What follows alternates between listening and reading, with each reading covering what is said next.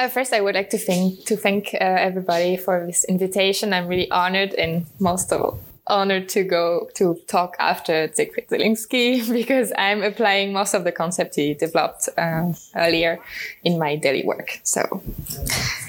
So I'm um, Morgane Stricot, uh, Senior Media and Digital Art Conservator at ZKM, Center for Art um, and Media in Karlsruhe, uh, Germany, in the Wissen department. So it's uh, Wissen in German, it's knowledge. It's a department of collection, archives, and uh, research. So we are taking care with my uh, colleagues Daniel Heiss, software engineer, and Mathieu Vlaminck, junior conservator, of the digital arts and um, digital digital and media art collection of the ZKM, and especially the software, computer-based, and internet-based collection. So the ZKM collection includes approximately 8,000 works from the 20th and 21st centuries. In this collection has ZKM has collected and or produced about 120 uh, digital artworks with different uh, typologies, interactive and immersive installation, video sculpture, web-based, software-based, video-based, and so on. ZKM hosts uh, two museums, a media technology research institute called the Hertz-Lab, the Laboratory for Antiquated Video System, and a media library. Today, I will also represent the PAMAL Group, which is a preservation and art media archaeology lab we are a European artistic group composed of artists, media theorists, conservator restaurateurs, and engineer, uh, developing media archaeologist um, artistic practice based on media archaeology practice of conservation and restoration of digital and media art. The PAMAL group is creating its own works from um, digital artwork that have disappeared or been severely uh, damaged due to the obsolescence of computer software and hardware. Its work seeks to make visible the, vulner- the, vulnerability of an art form that is highly dependent on industrial heritage, uh, industrial logic. All the work that the collective reconstructs as close as possible to the original materialities, sometimes in a deficient uh, way, are treated as archives. So I will start this conference um, by presenting you the conceptual background on which ZKM has developed its preservation strategy for digital and media artworks. And my two colleagues will present you practical cases um, afterwards. So due to, um, like everybody knows, obsolescence of software and hardware, digital and media artworks have, compared to other form of arts, uh, a short lifespan. In recent years, um, artworks, but also pioneering artists have uh, begun to disappear, letting their precious archives and related knowledge dying with them.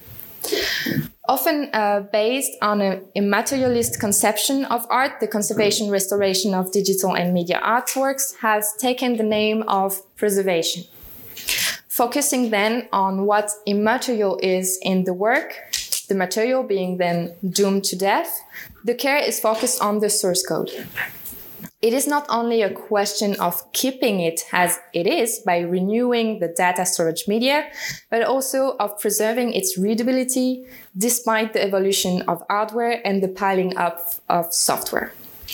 To meet this challenge, the preservation method mainly proposed emulation, which makes it possible to read an obsolete uh, program with a current machine by simulating its original environment. Porting, which consists in rewriting the code to adapt it to a new digital environment. And reinterpretation, which consists in recreating the work. In all these cases, the code material original relationship is destroyed.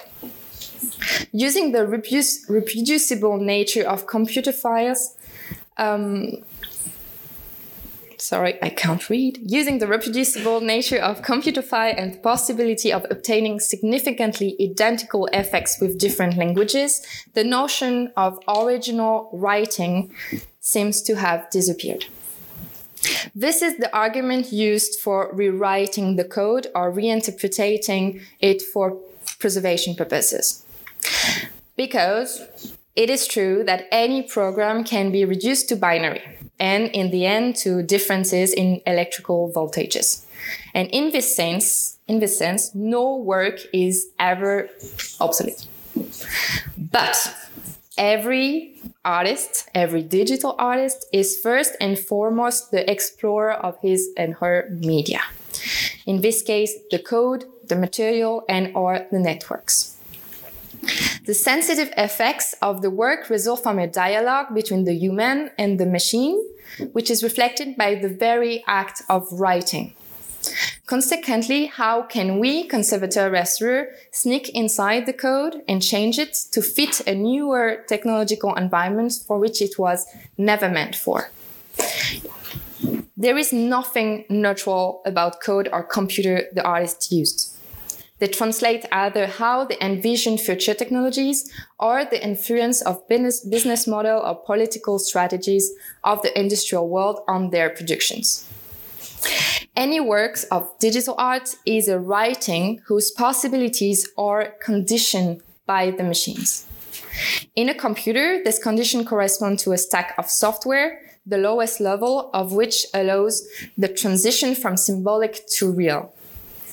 Ontologically, a digital writing, artistic or not, whether it is sound, image, text, or gesture, is or all of this at the same time, is based on a succession of layers which not only makes it possible, but also gives it a meaning. However, the particularity of digital and media work is that it is highly dependent on the rules of industry that is applied to all layers.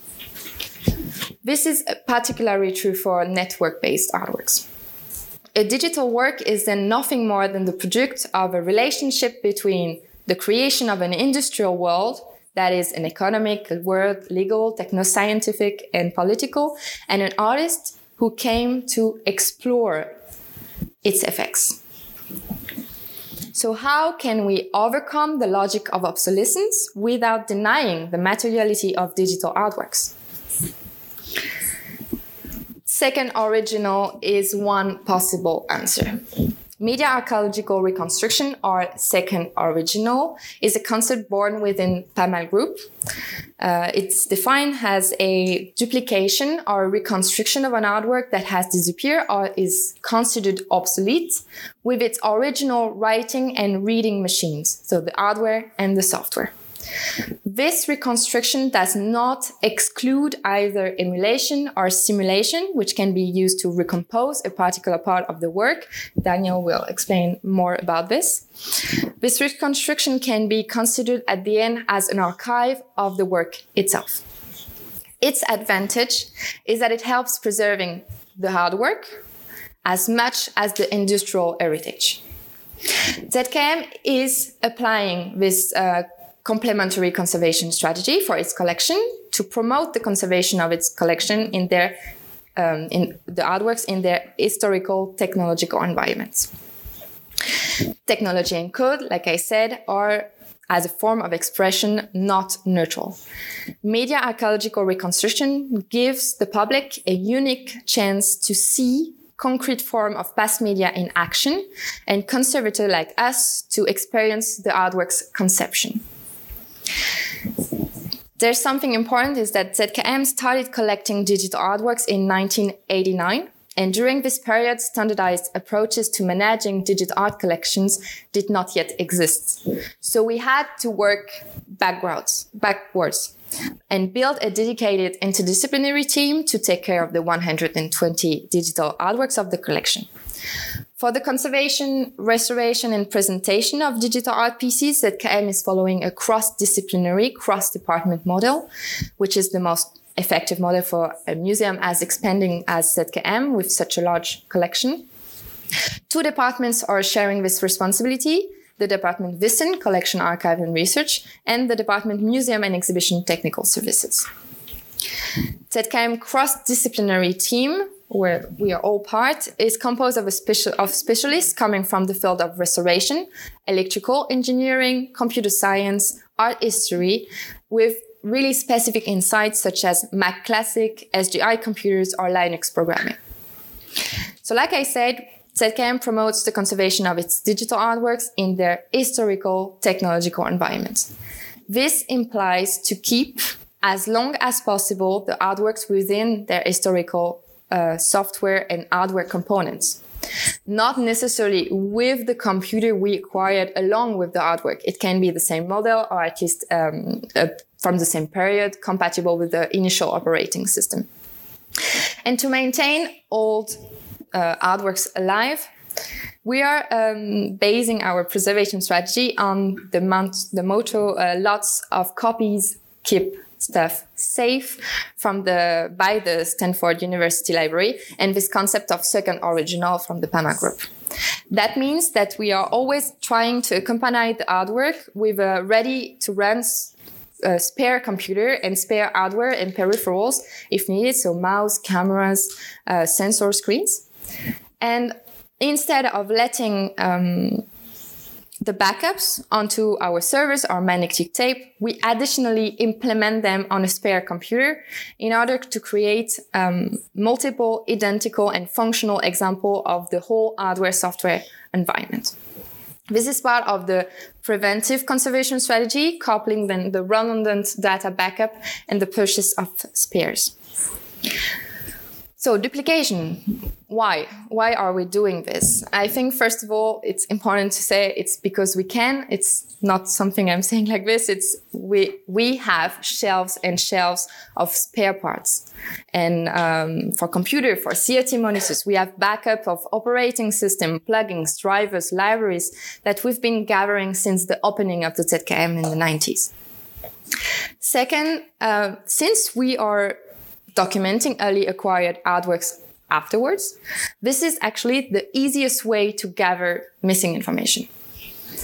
Third, this allows us to act smoothly in case of a breakdown during exhibition, because this avoids discovering unknown hardware specificities, incompatibilities, and license key issues by actually testing the backups on their assigned equipment prior breakdown, which of course removes any kind of time pressure. Also, by uh, duplicating, we do not have to make major changes of the software environment or peripherals, and it then avoid any alteration of the artwork's behavior and outputs. Finally, and I think it's even more important, it gives the public the opportunity to experience the artwork as initially when it was created with its with its uh, wear and tears, glitch, and bugs. These artworks presented in this state are an entry point into software studies, media theory, media archaeology, and so on. This is a way to experience the alternative practices used by artists to explore their media. This approach is also helpful for us, for ZKM workers and researchers. Since this artwork or repair or partially rebuilt with old spare parts, the tacit practical user knowledge is passed on from generation to generation. For example, how to install MS-DOS 5 with a floppy, how to boot an Amiga, how to repair an Apple II, how to operate in Commodore 64, how to hijack a IRIX license key, and so on. It could be said we have a really strong materialist approach. And we know for a fact that this decision is putting us sometimes in really, really difficult situations. But this kind of historical curiosity is really motivated by our need to preserve not only artworks, but also knowledge.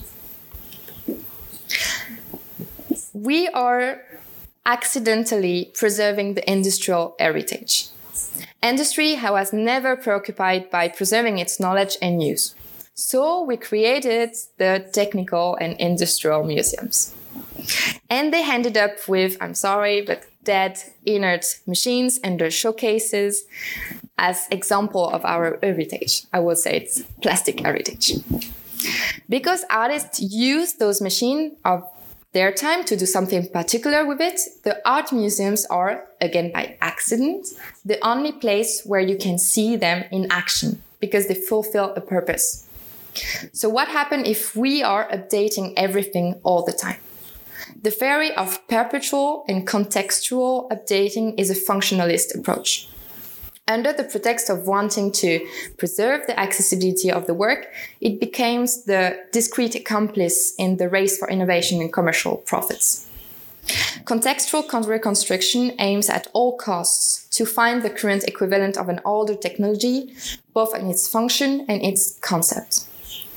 Thus eliminating all materiality and any notion of media technical environment. We are not trying to guess what the work, what the work would have looked or sound like if the artists, artists had access to contemporary technologies. As a conservateur restaureur, is it not my role to conserve and restore our heritage for future generations? So it seems to me that perpetual contextual updating only creates new knowledge while burying old knowledge that we barely assimilated. But of course, we actually have to be pragmatic. And most of the time, this historical version of the artwork is only exhibited in house for research purposes because of its high uh, fragility and dependency to industrial hegemony. So we need our facilities, skills, resources, spares, and tools to install and furthermore maintain those artworks in exhibition. So at the same time, we are uh, preparing, like we are systematically preparing the works for migration to contemporary computer system and software um, at the same time. So we do not want to prevent to prevent other museums which might not have those resources to have access to our collection, neither the public. So for loan purposes and future exhibitions, we create updated version, the closest to the initial version within a newer technological environment for easier handling, installation, and maintenance. This version is usually created with the help of the artists. You will see that with Mathieu. And it is very important while the historical version is still in working order. And if not, it will be repaired and if it doesn't exist anymore, it will be rebuilt from scratch with historical spare. And this is the topic of today. To create updated version of an art piece, no documentation can be more efficient than the initial work itself. We need this first-hand experience of how the artworks operates and looks and sounds like in its given historical technological context. This allows us to learn more about the artist's techniques and methods to hijack certain technologies' prior purposes. This experience is paramount to gather vanishing knowledge and compare the results of the updating process. So my colleagues are gonna are going now to present three practical cases. The first uh, practical there's sound we don't need sound on this one. it's okay. Um, this is Virtual Sculpture by Jeffrey Shaw, 1981. It's a pioneering augmented reality installation. The installation used Apple II computer uh, with its uh, game paddles attached to the monitor to register the tilt and uh, rotation movements. The projected images shown simple, slowly turning wire frame um, objects.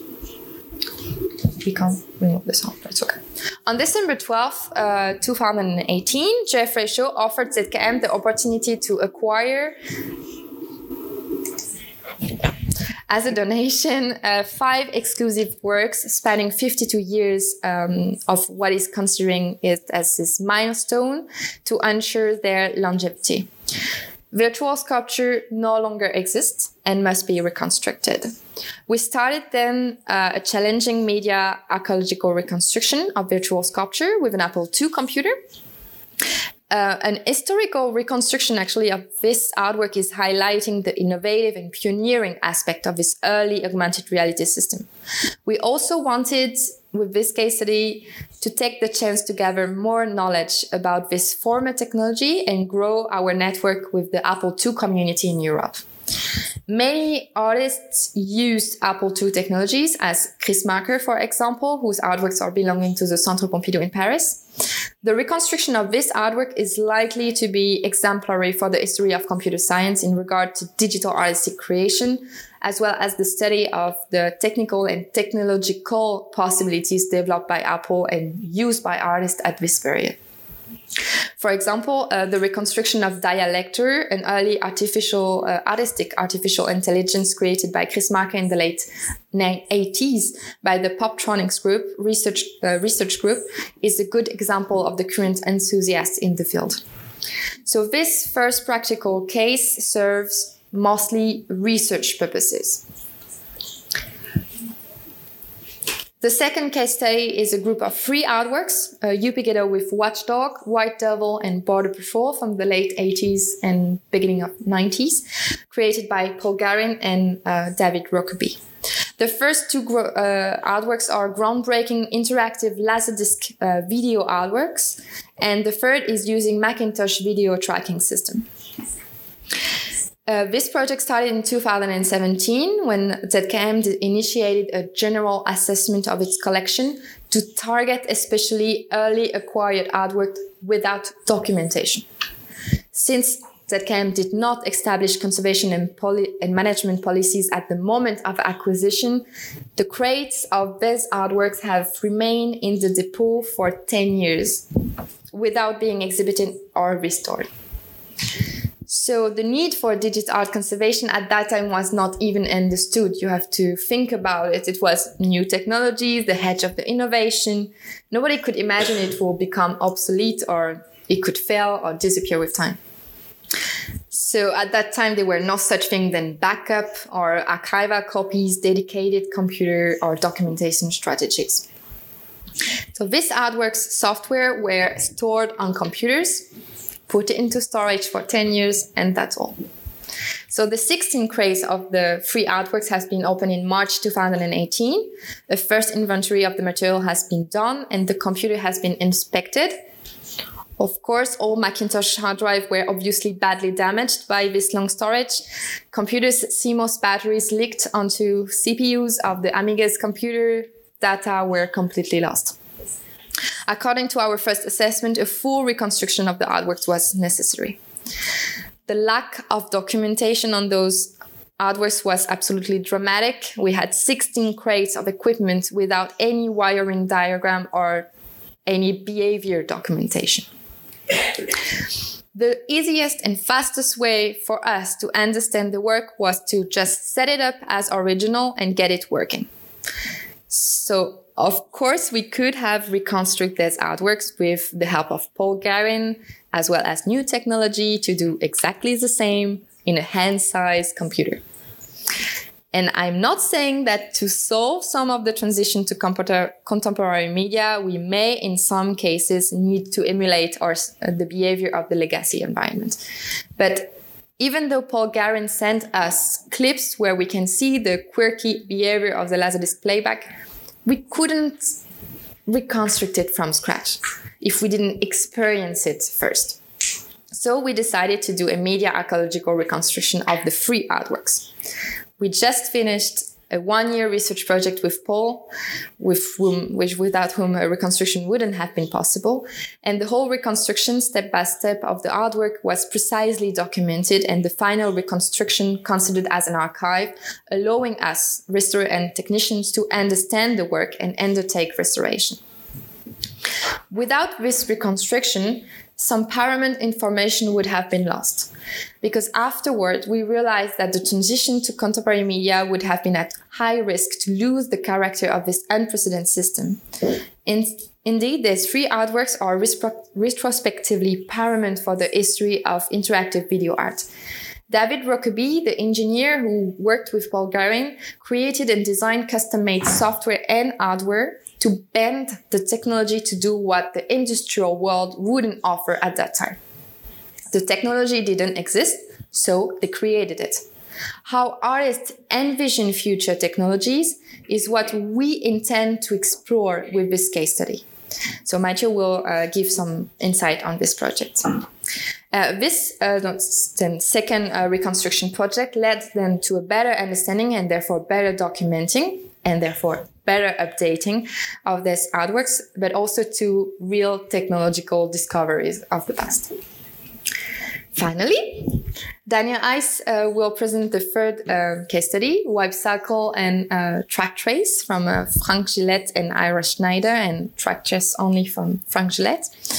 So in the course of the preparation of our exhibition, uh, Radical Software, the Raindance Foundation, Media Ecology, and Video Arts at ZKM, we were again confronted with the task to reconstruct two historical video artworks, uh, only on the basis of documentation, uh, like textual description, drawing, videos, and memories of the artists themselves.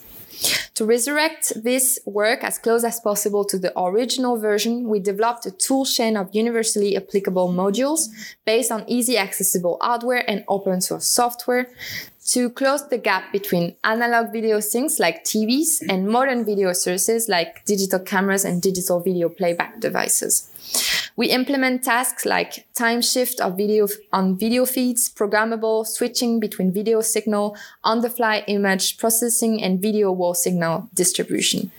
With this set of modular combi- combinable entities, it is possible now to imitate many of the concepts and effects that were used in video art during the last century. So this last reconstruction project aims as uh, facilitating the exhibition and access to video artworks and creating a general method for transition from analog to digital. So let now my colleague Mathieu give you the real technical insights. So only technique now.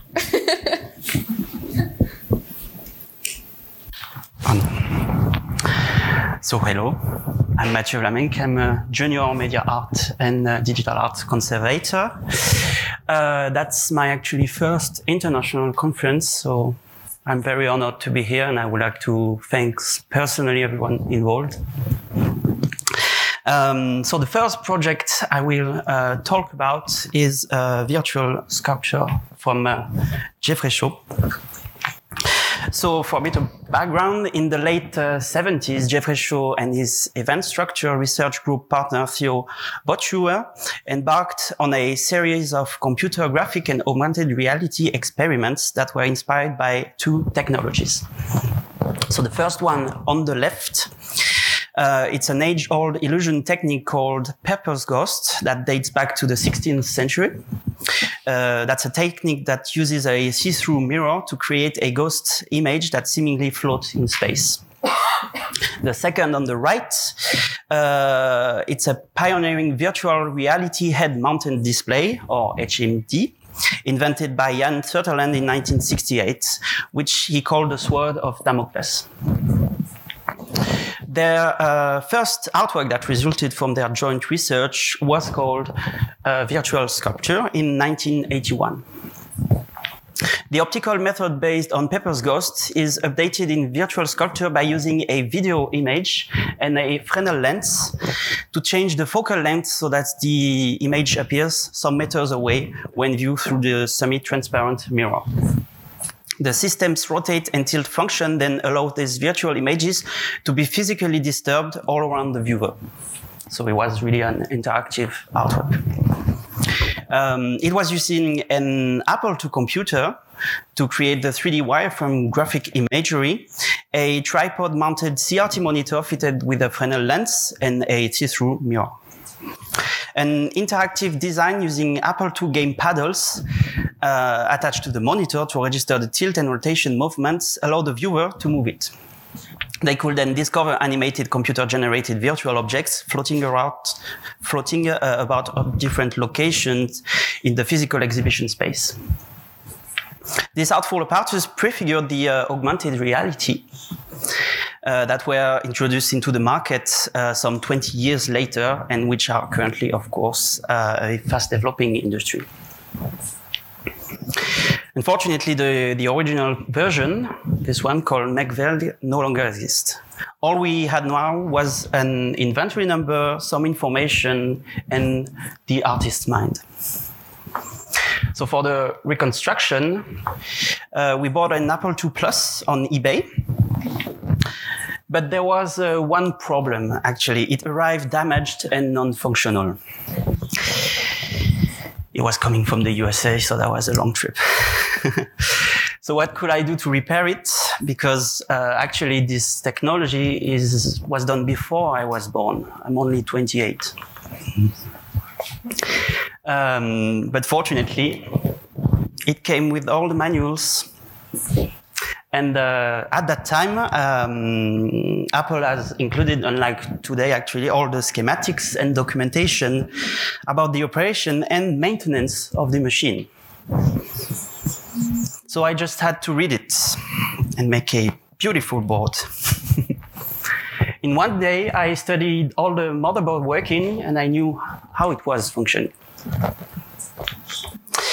Um, so I checked first um, which part were damaged on the motherboard. So there were 10 computer chips, including RAM memory that you can see on the orange sticks on the right. Just. Um, there was a slot contact on the top that became rusty actually, so I cleaned them one by one. But unfortunately, the two uh, video uh, chips here were too much damaged and not repairable. So we had to order a second and malfunctioning also Apple II Plus, but not the same way. So I managed actually to take the two video chips, put them on the first one, and I have a fully uh, functional device. For the software, uh, Jeffrey Shaw and Larry Abel used a niche one, so it was only known by an informed public at the time. It was called the Sublogic A2 3D1 animation library.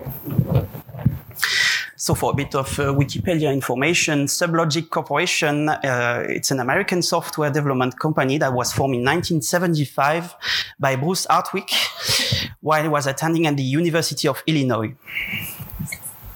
Um, they created actually the infamous flight simulator game. That was a screenshot of the first version in uh, 1980. Uh, the company also produced software uh, like children's educational software, the 3D graphic uh, library, and also video cards and 3D graphic software for PC. So the next step was to source, install, and learn this library to be able to uh, recreate the artwork. And we had no cassettes, disk, or data available. But by happy chance, Bruce Artwick himself uh, uploaded on archive.org what he said a scan of a photocopy of a manual for the sublogic uh, routines that you can see here. It's not very good quality, but it was readable. And also, according to him, this manual contains enough to be able to use the program as the software is pretty unusable without this documentation. And I soon discovered that it was the case. Uh, the manual is 92 pages of pure mathematics. So one could expect that you have to know a bit of uh, mathematics to do uh, 3D stuff. but today's software, as I learned, um, is um, it's helping you a lot actually to do that. But given the Apple II's age, you simply cannot have this kind of help. So you need to have some uh, advanced space mathematics knowledge. And um, everything is needed to be pro programmed line by line in assembly language. So for those who don't know what it is, assembly language is a low-level programming, uh, one designed to uh, for a specific type of processor you had to wake up early to do this type of programming, as writing assembly language is a tedious process, since each of the operation must be performed at a very basic level. While it may not be necessary to use assembly code to create a computer program today, learning assembly language is often part of a computer science curriculum since it provides useful insights into the way processor works. And I was really glad I got this training. So then to implement the written application, we could use either the original uh, floppy drives, so the two here, the first one containing the uh, operating system and the second one uh, containing the software. So that's five and a quarter inch old uh, floppies. Or also we could use this floppy emulator here which uses a micro SD card, which is more reliable today because they tend to not age well those, but that's less uh, Apple II aesthetic. Uh, we also bought, uh, as you can see here, the two uh, game paddles. So you have the, the tilt and pan uh, to be able to test, of course, uh, the software. So while this artwork has recently entered ZKM's collection, uh, Jeffrey Shaw created an updated version of the disappeared artwork. The reconstruction of the CRT monitor, Fresnel lens, and the see-through mirror and tripod assembly are faithful to the original as possible. Similarly, the appearance of the animated computer graphic images, so the simple low resolution wireframe objects, uh, were also replicated, but this time using a more modern PC and software rather than the old uh, Apple II and the obsolete Sublogic library. So that's the first project. The second one um, so Paul Garrin, uh, for a bit of background, is uh, part of a second generation of American video artists whose work combines masterful technological innovation with pungent social critique. Garrin, who began working with video while at the Cooper Union School of Art in New York, was an assistant and collaborator of Nam June Paik, uh, beginning in 1991. Yes. Uh, yeah, we'll try to see if it's okay. Yeah. I will first explain Yuppie Ghetto with Watchdog and then show you a bit because there's a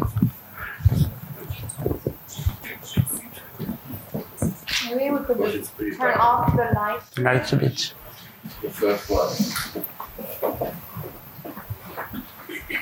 Yeah, that's the three videos um, that we had at first. So Yuppie Ghetto with Watchdog consists of a uh, video mural that you can see here, uh, showing a swan cocktail party. So you can see the guests in formal wear chatting pleasantly and toasting unknown pursuits. Uh, the partygoer seems oblivious to the scene of war and carnage that flashed outside the, the window. And this interior was protected by a wall of cement blocks, a chain link fence, razor wire, and a German shepherd, or rather a video of a German shepherd. Um, and as visitor approached the, the uh, the dog was starting to bark at them, to snarl and snap its jaws. So I will show you a bit. I think I have to do this.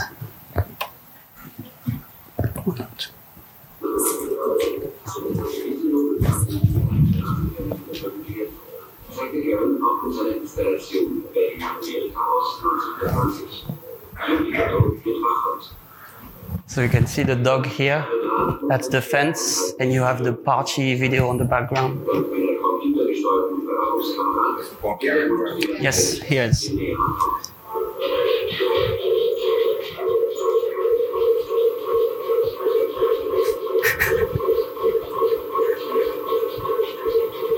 And you could do graffitis actually on the wall. There were spray cans.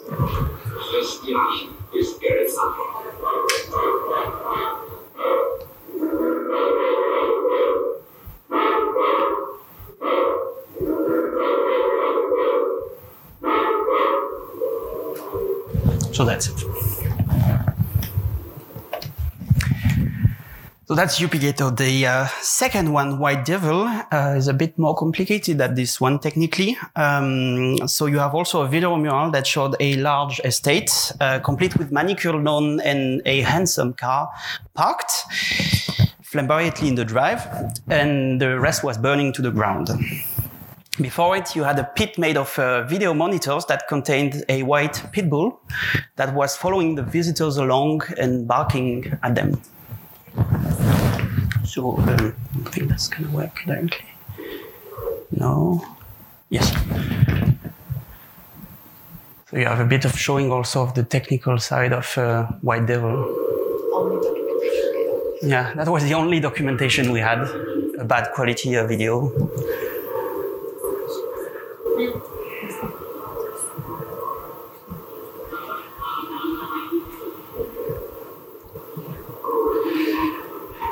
That's actually the 92 version. Some of the uh, hardware included in the computer were different um, at ZKM. So you can see the dog.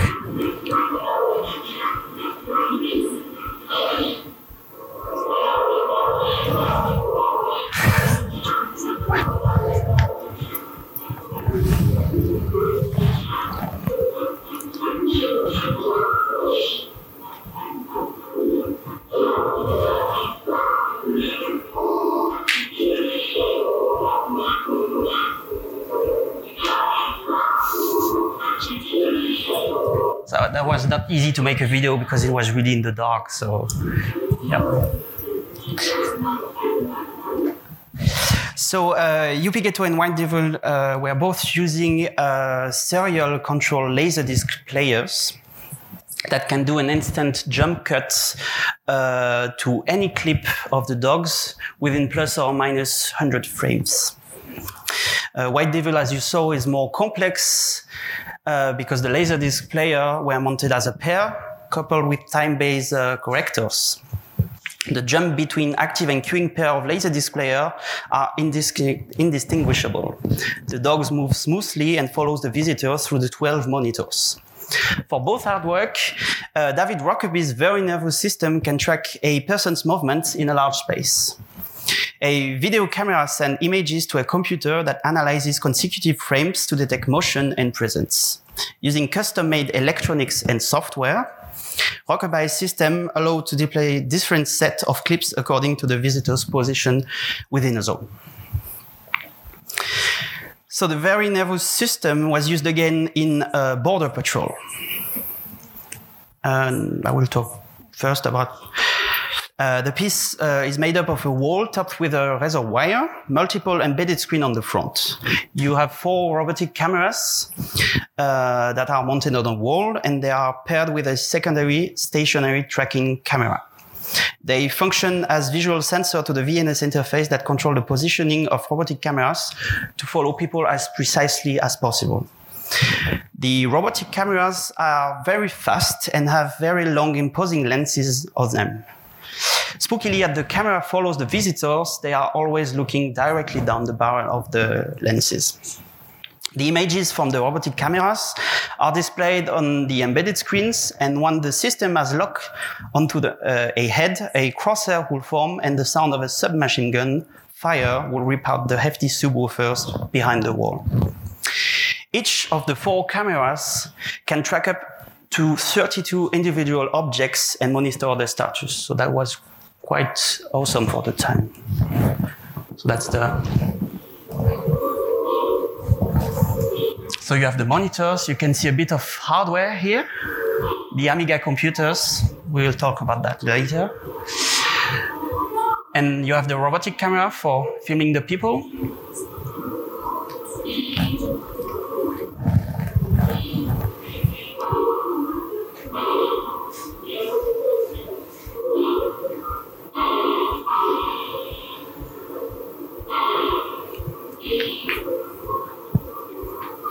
So they are mounted to really powerful stepper motors to, to be able to follow.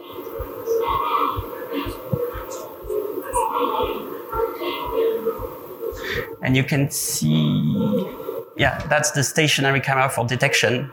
And this one is for the, the displaying.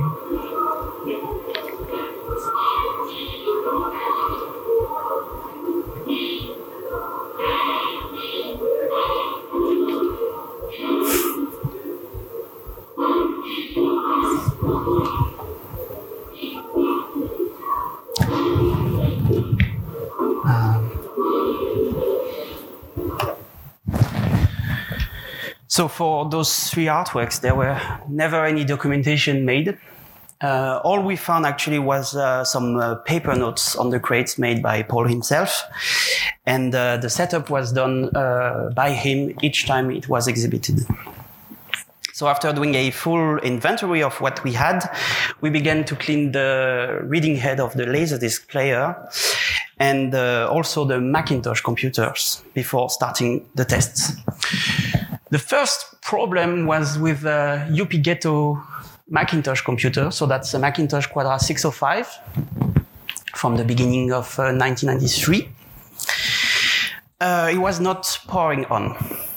So simple problem, simple solution. I just changed the power supply here. Uh, but there was another problem. The fan was spinning, but I had no sound or display, nothing at all. I've done some researches and I found that on those generation of computers, the CMOS battery that you can see here, uh, if it's depleted, actually the computer is not booting at all. So also simple problem, simple solution. We had a spare one. I changed it. It was still not booting.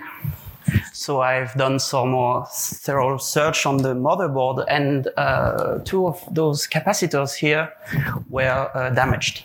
So I managed to take out two other from a non-working motherboard. The capacitors were okay, and I replaced them, and the Macintosh was finally booting. But there was a third problem. The hard drive actually was not recognized by the Macintosh boot manager. Um, I tried to do a backup of the data with the working station computer to see, but the hard drive was not detected at all, nothing. And uh, we thought that it was badly damaged by uh, long storage. And we were right. We've done a bit of a background check and we found out that the Quantum brand hard drive that Apple was using on those computers, they were really, really bad actually. Uh, they failed too quickly. The other problem is that we didn't have any backup of this computer. So for now, all data was lost. I tried everything I could, uh, even to freeze the hard drive for 24 hours to try to unlock the mechanism inside because that can be due to that sometimes without success. So I decided then to open it in safe space. Video, the picture was took after to see if I could unlock the mechanism. Uh, and I found two problems inside. First, the rubber, which is supposed to hold, that's the reading head of the hard drive. And it goes this part to bump uh, inside here. There's a rubber normally.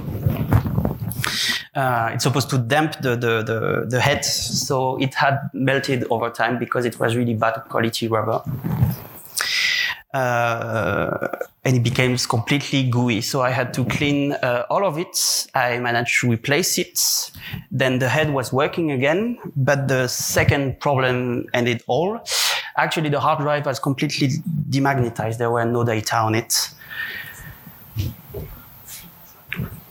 So um, normally the hard drives that don't come into contact with a degausser or strong magnetic fields, of course, or very large uh, temperature variations, uh, they should demagnetize after 40 years at least.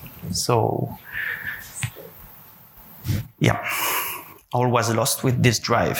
So the only thing I could do uh, was just to uh, put another compatible hard drive to reinstall the uh, operating system with the still working macOS original floppies, and after replacing the floppy drive that was also out of order. so basically, on this Macintosh, all that was working uh, was the speaker and the fan. Um, fortunately, a bit later, Paul Garrin uh, found out the backup he had of the software. So he managed to send that to us and I could easily uh, implement it back onto the new hard drive as the software itself is just self-contained. That was just basically copy paste. So we were a bit relieved. Uh, we tested the equipment and setup of uh, Yuppie Ghetto in May 2019, but without documentation, we couldn't calibrate the software and it was not behaving uh, properly. So we done it again with Paul himself uh, last month in November. And this time we managed with Morgane to make an extensive documentation of the software content, components, behavior, calibration, and to complete our wiring diagram and documentation of the, the communication between computers, laser disc, everything. We asked a million of questions to Paul. um, so White Devil operate the same way as uh, Yuppie Ghetto, but this time uh, using six Laserdisc players that are paired together. Uh, the Paul used actually the Sony LDP 1550 Laserdisc, especially because at the time it was the only one that could do serial communication to be able to do the, the, the jump cuts.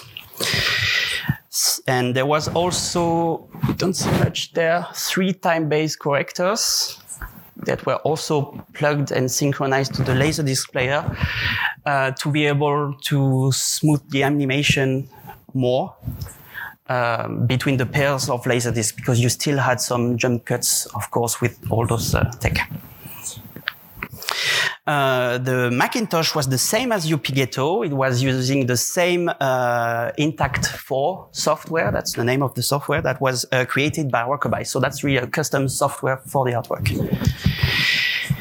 It was a, a good thing as the hard drive on this one was also out of order. This program is used to define the eight motion zones that you can see here.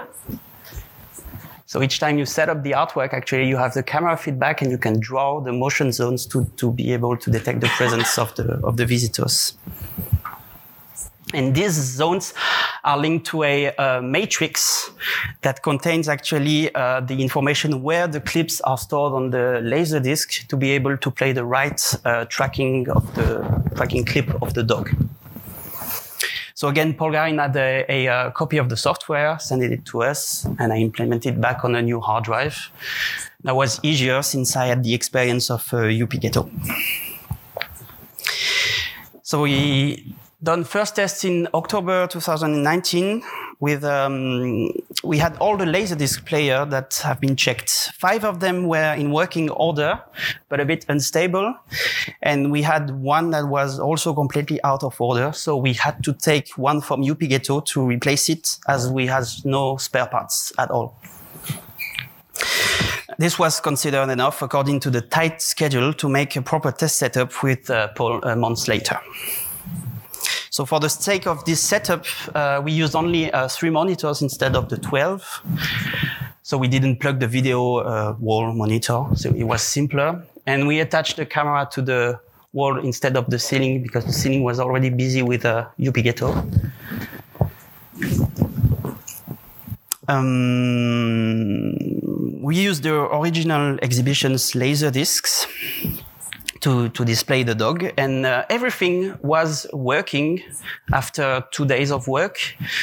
Just aside of some, we still had a lot of jump cuts because of the laser disc player age. That was still a problem. But it was basically working.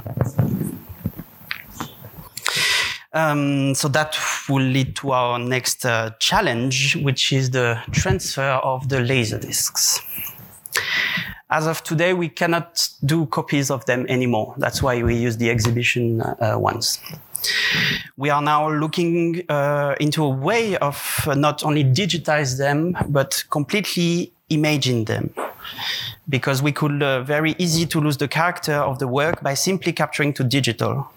We need to be creative on how we solve the transition to contemporary media in order to retain the original integrity.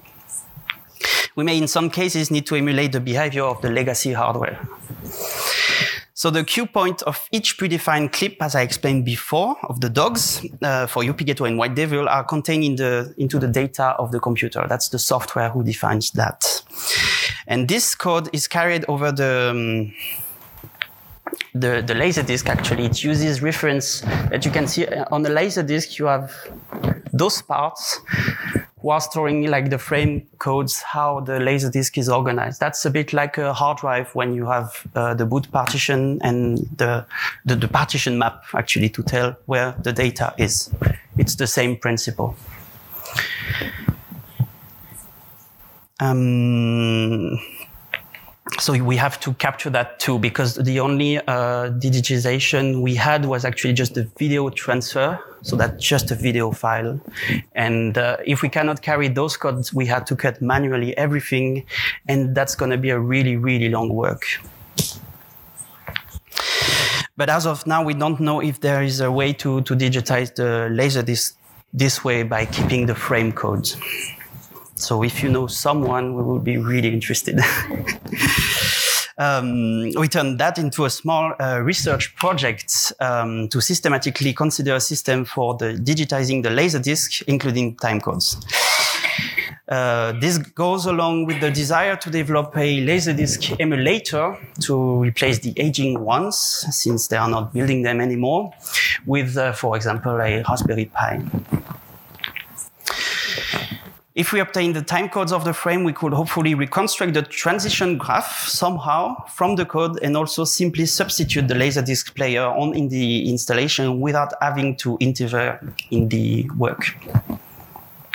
We found a manual which is called Build an Interactive Video Disc Controller with PC. I really like the jacket. Um, this one can be interesting to us uh, because, uh, for example, on the book, it's explained that every still captures on a video disc has a unique frame number. So it's going from 1 to 54,000. And using this number, the player control system can identify and search for any one of the 54,000 and display it. So that was the beginning of a lead of how it's really working inside the Laserdisc. So, as I said before, Border Patrol is the most complicated of the three artworks. Surprisingly, the Macintosh LC475 was in a really good shape. It was working better than the two other Quadra 605, and the hard drive was still working, but it was showing signs of uh, fatigue. So I made directly a backup of it and transferred onto a new fully working hard drive. The first uh, difficulties with this artwork came with the four Amiga 2000 computers. They are the one actually that are responsible to show the targets display that you saw before. Um, you have to know they were stored in their own foam padded fly cases. And the badly degraded foam created a, a toxic dust layer that was really nasty on all of the Amigas, all inside. So we had to carefully uh, clean it, and that took a lot of times. Um, also, another bigger problem was uh, the CMOS batteries inside. They were soldered to the motherboard, so they couldn't remove them. And with the time, there was like acid leak damage on all the four of them. It was a different kind of uh, damage that was going from just small um, acid going on the virgin part of the PCB here to the most damaged one, which was going on the, that's the CPU of the Amiga, by the way. So really not a good thing. So I cleaned uh, all the acid. I managed to replace the CMOS battery. For this one, I had to remove all the housing here and I resoldered the CPU, but uh, still not working, this one. Uh, also, yeah, we had another problem. Two of the four power supplies of the Amigas were completely uh, out of order. And also, all but one hard drives were working. And there was also quantum hard drives, by the way. Um, but there was nevertheless enough for me to be able to rebuild two fully working Amigas out of the four. Because you don't need to have all the four workings for the tests, because Border Patrol is working with uh, two parallel systems. So if you have only half of it, you can do the, the, the first test. Uh, we manage, yeah. I had to wear a mask with all the dust and acid stuff. And um, we managed so to have Border Patrol test setup. So you can see like the robotic cameras here. We have the two Amiga computers, Macintosh. Uh, it worked for five minutes before uh, having actually some technical difficulties because that's all US power. And uh, we learn actually that not only uh, there's the power conversion, the volt conversion, but there's also frequency conversion. And this, yeah, went I've, the box. Uh, which one is it? That's this one. Was starting to smelling burn, and I think it was not because that's a custom box, and I think it was really designed for the this type of frequency. But as Paul said to us after that, it's just low tech solving now. Yeah. So that's all for me. Daniel?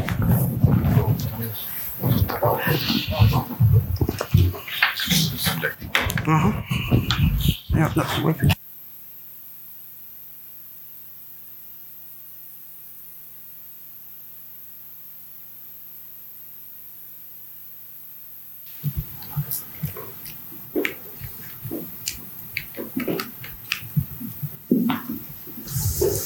Okay.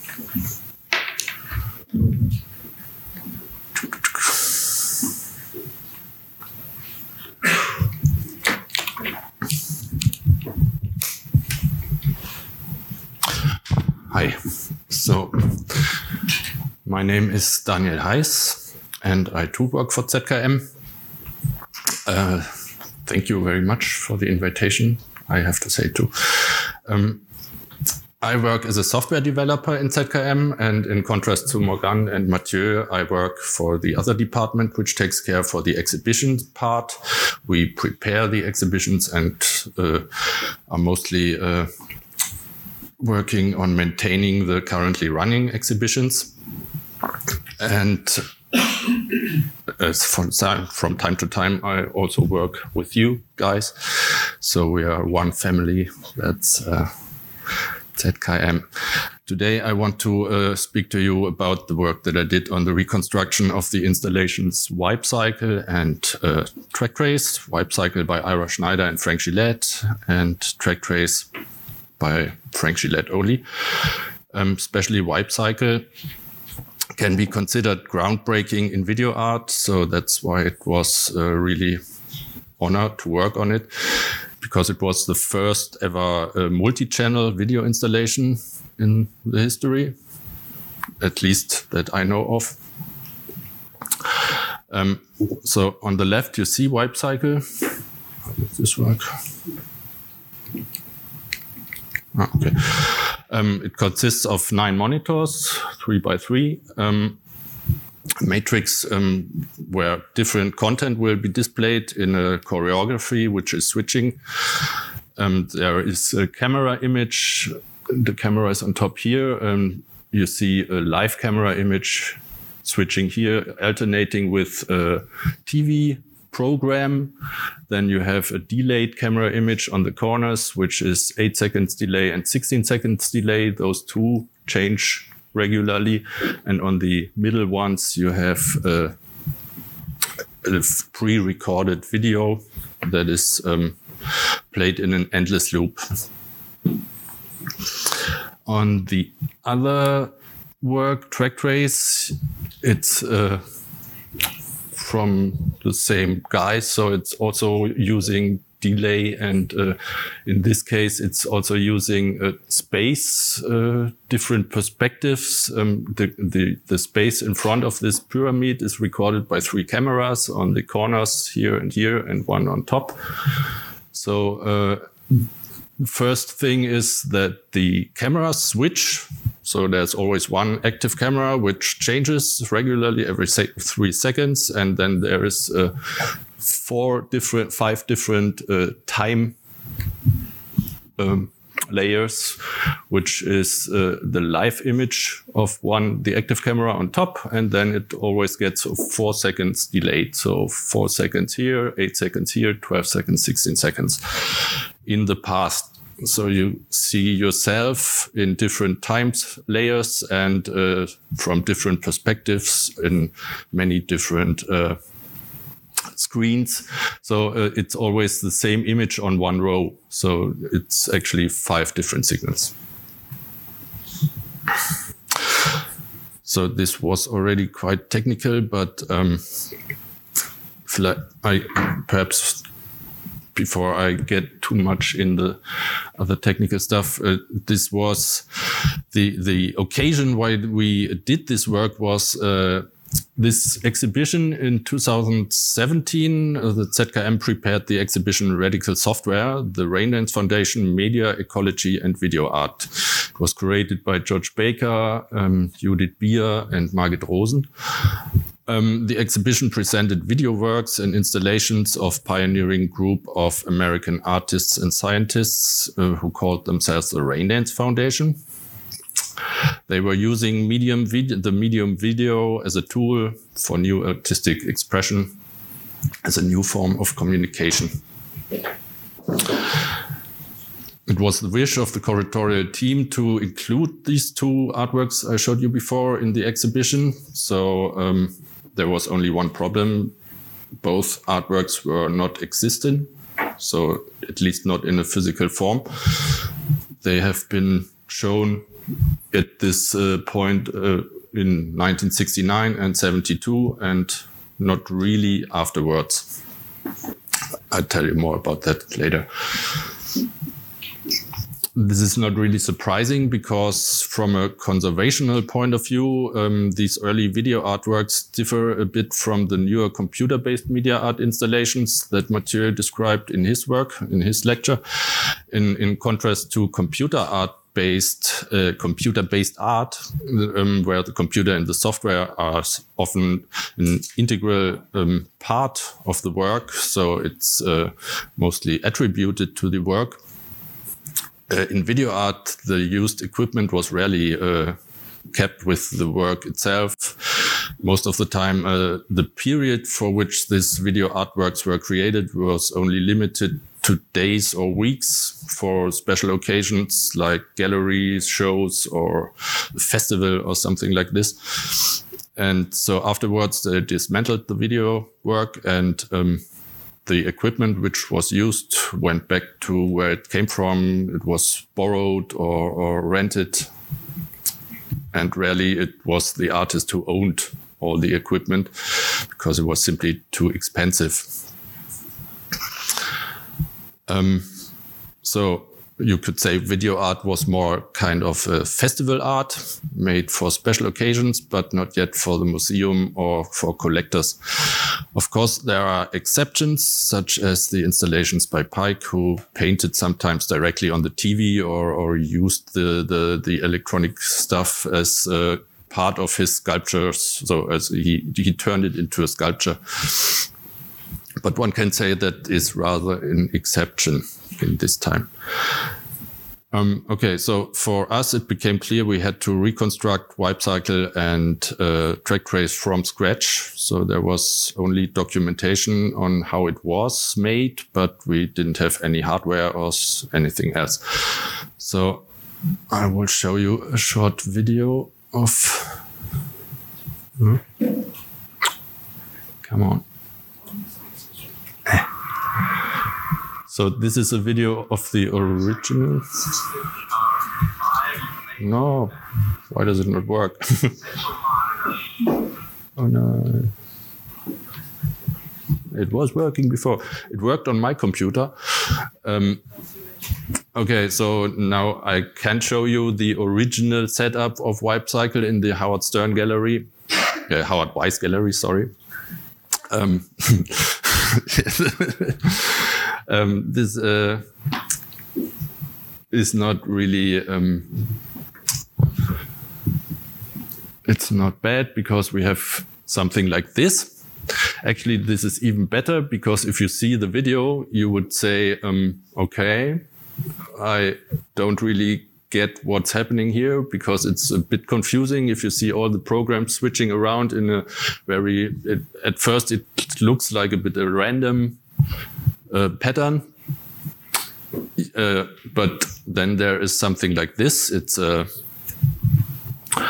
the the uh, drawing that was made by Frank Gillette and Ira Schneider for the first issue of the newsletter Radical Software, which was published by the Raindance Foundation, where they described their work and uh, in my opinion, this is one of the best examples for good, clear documentation of a work where you have everything on one side.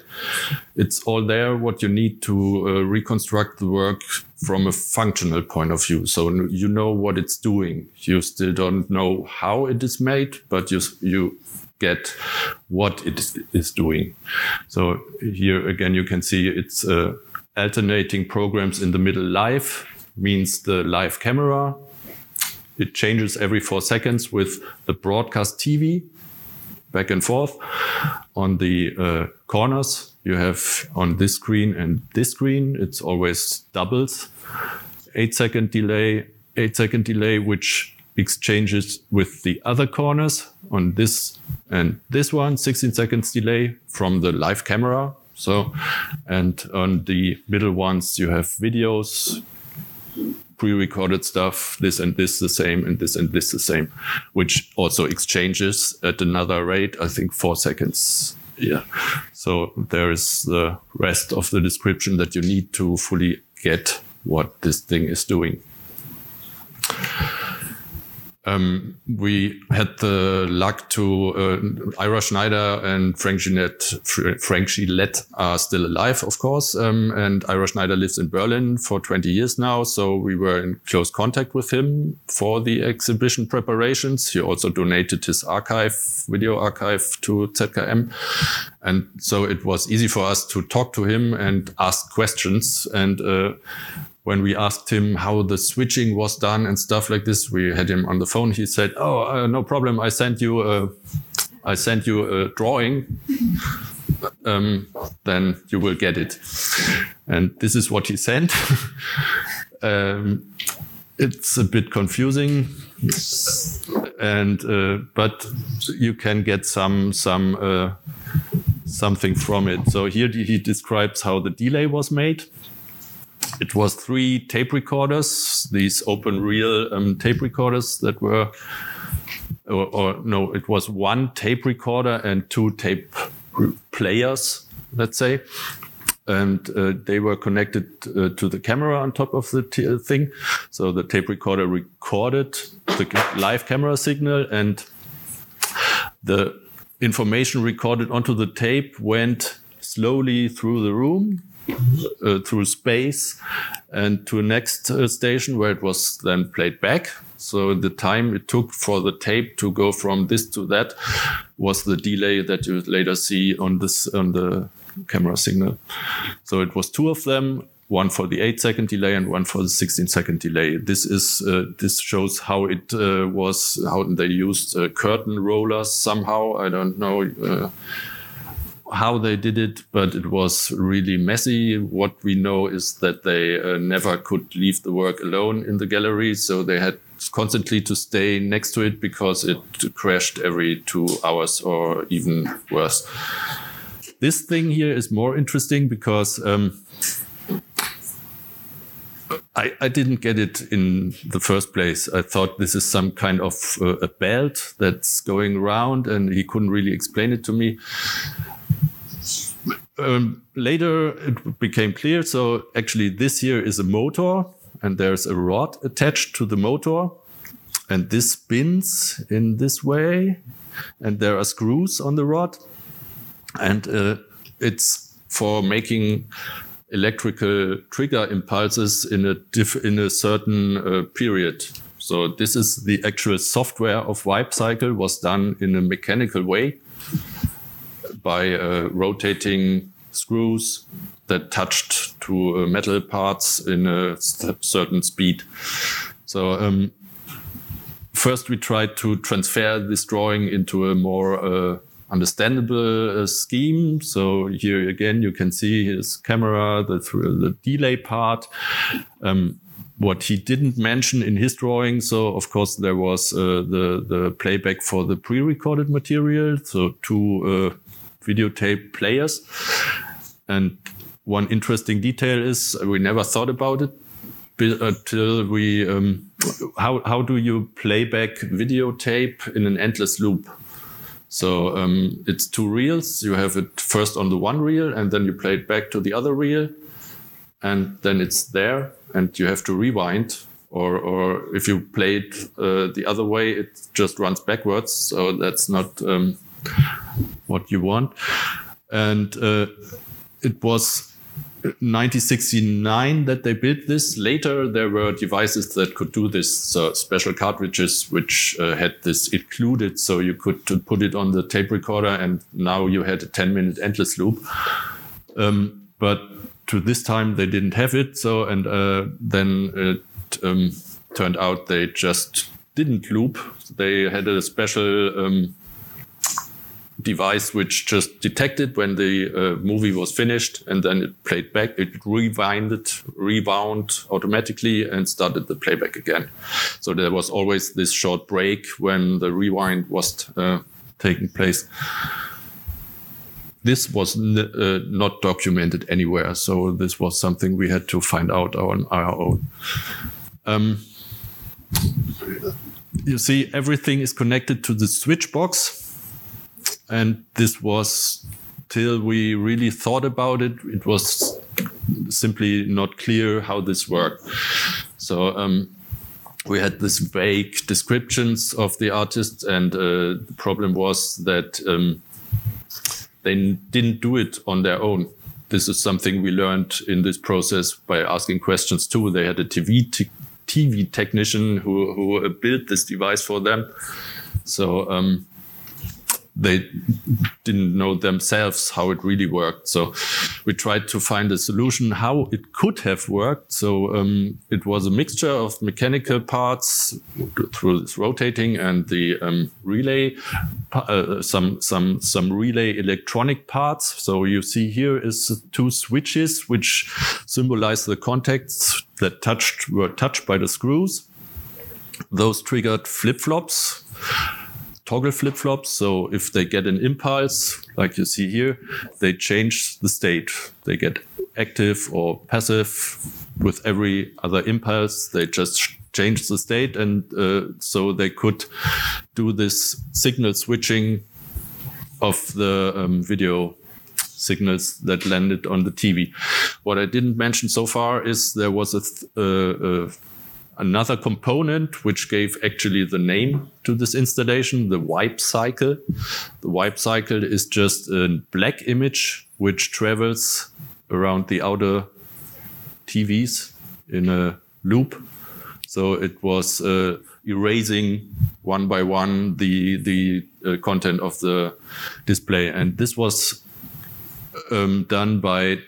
So you couldn't uh, just uh, think about because it, it was the same signal on the uh, corners and the same signal on this one, but the uh, wipe cycle was only on one screen all the time. So you had to um, add another eight relays, which could turn off the, the corresponding TV one by one.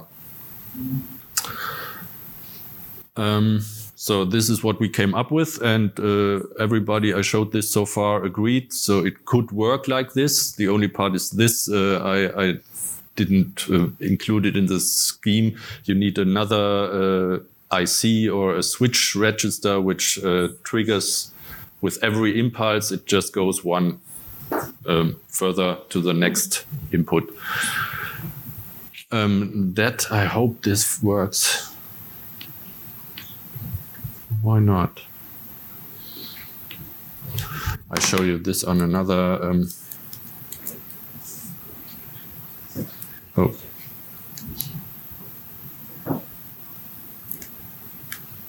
Sorry. have to make re- real time restoration. I'll try it again, maybe. Or maybe I can play it back from here. No. So we we just created a 3D simulation of of this uh, thing that was the mechanical part to to to uh, get a, an, an understanding how it should have worked. I don't think. Okay, so uh, anyways, I, I will show it to people who are interested afterwards.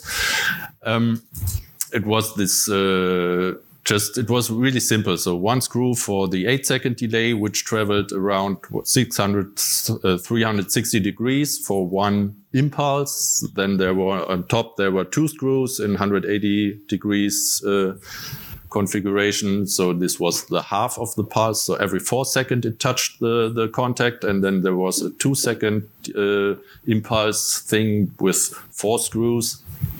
And so you had this uh, three um, different time levels, which um,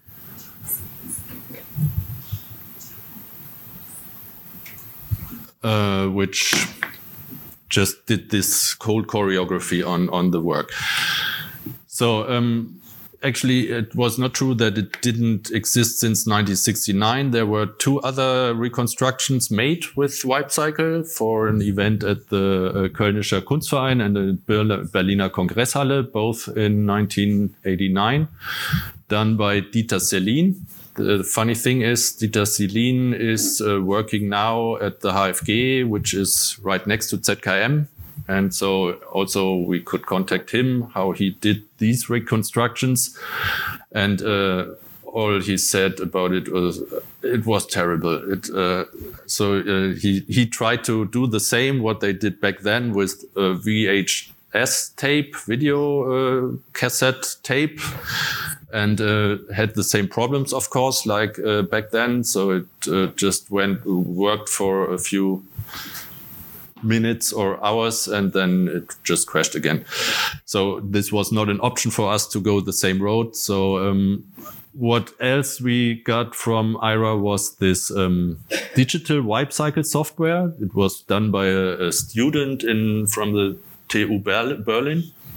It was a Java program that he gave us, which uh, actually emulated this uh, wipe cycle behavior on one screen, but you could uh, adjust it so you could uh, use nine computers and uh, let them communicate over network and then it would do more or less the same like wipe cycle did.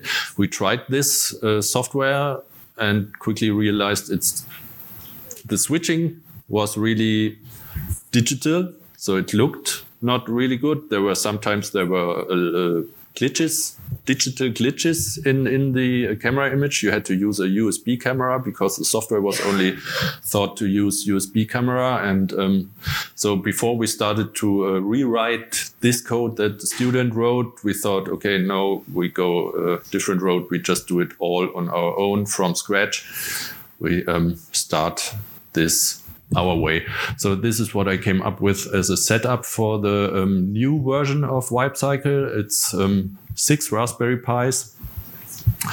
They are uh, all connected over Ethernet, and um, there is a networked camera. It's an IP camera that you can connect with uh, Ethernet this at first this sounds a bit no this doesn't fit right but uh, you can also uh, use a normal analog camera with this and uh, on one of those raspberries you add a capture device for analog signal and then you could use a normal analog camera. So that's not the point. It was just for convenience that we from the optics it looked more or less the same like an old camera because it was it was two in a housing so um, here again, we see the zero delay, the live camera image, which was received over Ethernet by this Raspberry. And then the, the, the good thing about the Raspberry Pi is uh, everybody who knows it, uh, it has an, still an analog out. So it was really easy for us to connect Raspberry to a TV, and the TV was uh, obligatory or uh, mandatory for for uh, this installation because we, you can't do a reconstruction of such an important uh, artwork with flat screens or something. This just wouldn't fit. So instead of using a PC with VGA output, where you convert to a composite signal that you can uh, input then to the TV. We just used Raspberries, which have this by default natively. Um, this buffering here for the delay, I will explain in a second. Um, you can use a Raspberry as a TV receiver. There's a lot of IP uh, TV channels that you can receive over Raspberry, which is also an advantage when you do it this way, because not everywhere where you go you have uh, cable TV uh, connection or whatever, but internet is most likely everywhere. And of course, you can play video in a loop on a Raspberry. And then again, we have this switching device. Uh, this time we built this with an, uh, a modern IC, a cross-point video switch called FMS6501. This had an interface to uh, that you could talk to with an Arduino or a microcontroller. So you could map the inputs of this IC where it received component signal to the outputs which were 12 inputs, nine outputs. It was a perfect fit for wipe cycle. And uh, so we only use six inputs, but um, then you can do everything you need to do for this installation. Um, the delay um, part boils down to some one line of code actually. Um, if you are familiar with GStreamer, which is a really, really mighty and uh, useful tool for uh, media art and media art conservators. Um, it's a it's a framework of of uh, modular components which can receive, send, process and buffer and uh, do everything with audio and video. You just plug it together like you need it, and then you have uh, mostly uh, that what you want. Um, so this was the original version. So two tape recorders which loop this tape. This is the new version, just a Raspberry, costs 50 euros or something, and one line of code. Uh, actually, we you can use GStreamer over command line. So it, it has a command line interface, but you can also use the C library or there's also a Rust library. Um, here you see, you just receive the, the camera stream, motion JPEG from, from the camera. You pass it to uh, raw frames and then you put it in a queue and you have to do some uh, parameter magic and then you get an eight second delay, which is just it buffers the frames into RAM, and then it plays them after eight seconds uh, queue. It plays them out. Another important uh, advantage of the Raspberry is that you can directly talk to the frame buffer of the Raspberry. And so you don't need even a desktop environment. So you just have the minimal Raspberry install and can display every content directly to the frame buffer. This saves a lot of uh, error prone stuff. This is the switchboard that we uh, built. It's uh, a PCB board that we um, just made or uh, that we ordered after we designed it. So uh, actually, it's not all. This is a reference design that we found on the internet. So it's not uh, super special, but it worked very well. So here is a microcontroller. This one has now the logic, which switching uh, process should take place. And um, this one is the input part, and that's the output part where the TVs are connected. I couldn't find a better photo because it was so built in in the new um, setup. This is the code, which actually is everything you need for uh, making wipe cycle happen. You have this this mapping here where you have an array of arrays. The the columns are the the outputs of the TV, and the rows are the different states that um, wipe cycle could take. And so you have actually only eight different states wipe cycle can take. So it's the shortest uh, change is always the wipe cycle, which happens every second, uh, every two seconds. So it's the the middle. Uh, the wipe cycle is signal seven.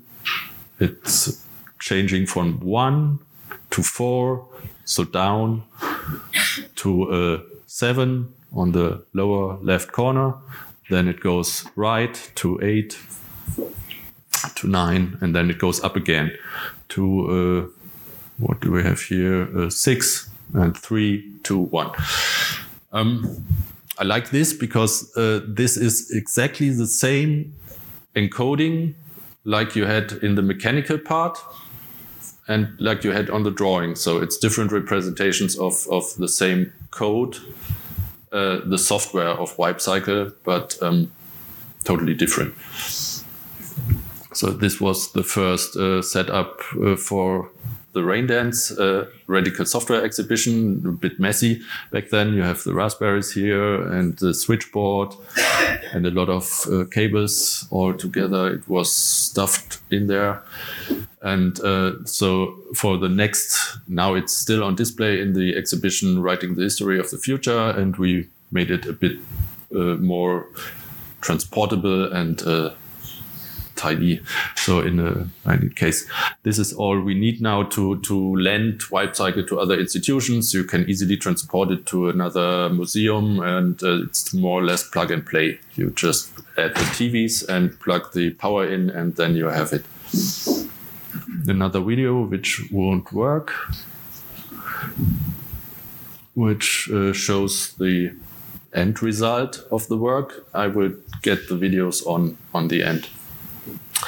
So, um, but the, the technique that we developed for wipe cycle, like Morgane said in her introduction, is like these small modules that do certain things, like a time delay or, or switching between uh, video inputs that different cameras or something that you then send on to some other device. These are all like, can be seen like modules that you um, can use for anything else. And it's, uh, it happened that we already had the next use case for track trace, which was the other work we had to reconstruct, where you have these delays again. So we just used the same techniques and uh, had this um, additional part here. First uh, used a PC, but then replaced it too with a Raspberry because it simply was not. Uh, it was possible to do it all on a Raspberry.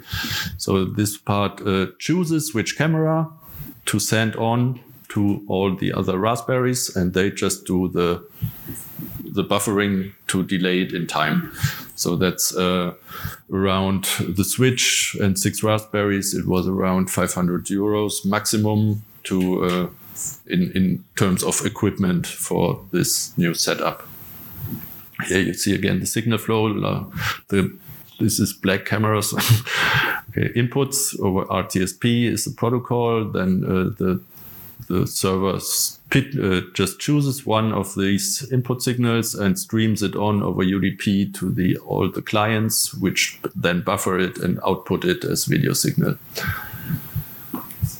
So um, yeah, um, my approach to this um, reconstruction thing. So um, I would like to give a simple uh, definition by my own. Um, so the essence for the reconstruction, like the one we did here, should be that the result is as close to the original as possible, but in the same time, you try to find a better and more sustainable technological solution for as many components involved as needed. So you eliminate the weak points